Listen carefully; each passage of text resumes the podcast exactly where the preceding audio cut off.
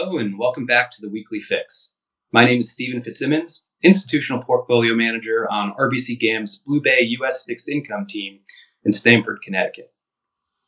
Last week, my colleague Tim Leary spent some time discussing the power of embedded yields, discounted prices, and the potential for duration to start working in favor of the fixed income investor again in the near future. Boy, was last week an interesting example of that. Last week, we had some fairly significant economic data hit the tape.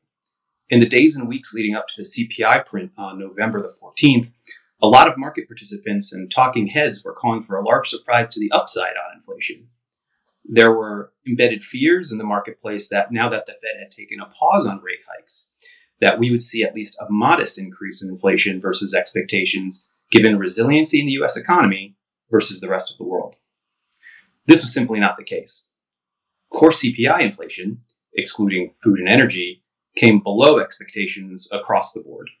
The market moves that occurred after the print highlighted just how, how much this was a surprise to the broader investing community.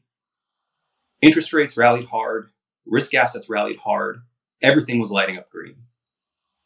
A lot of times you hear the phrase surprise to the upside or surprise to the downside in reaction to economic data releases. But I'm often left wondering where's the surprise when market reactions can be so subdued and benign to the data on a regular basis? This was simply not the case last week. This clearly caught a good deal of the marketplace flat footed. On the tails of the CPI print, we had retail sales coming the next day. On the desk, we were chatting about what potential risks to this broad rally post CPI would be. And we all agreed a really big one would be a super hot retail sales number that very next day. This ended up not being the case on the 15th last week. Retail sales showed material signs of cooling. This indicates a reasonable pullback in consumer spending, and when combined with slowing job growth, points to a higher probability of a soft landing for the US economy and potentially further disinflationary pressures to come. So, what does it all mean? Where is the trade? Indeed, we would be remiss not to mention that there are potential risks to the downside with uncertainties surrounding policy and the economy still remaining rather high. That said, we believe bullishness in fixed income is still warranted. Credit spreads and rates both fell in concert with each other after CPI.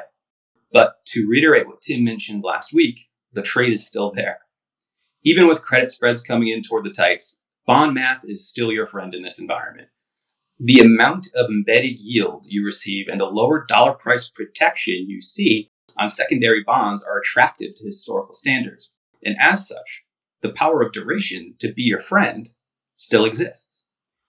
Additionally, we believe a technical, potentially generational reallocation to public fixed income is still likely on the horizon.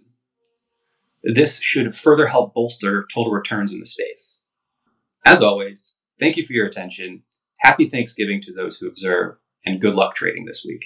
This podcast is provided by RBC Global Asset Management, RBC GAM, for informational purposes and may not be reproduced, distributed, or published without the written consent of RBC GAM. This podcast does not constitute an offer or solicitation to buy or to sell any security product or service in any jurisdiction, nor is it intended to provide investment, financial, legal, accounting, tax, or other advice and such information should not be relied or acted upon for providing such advice.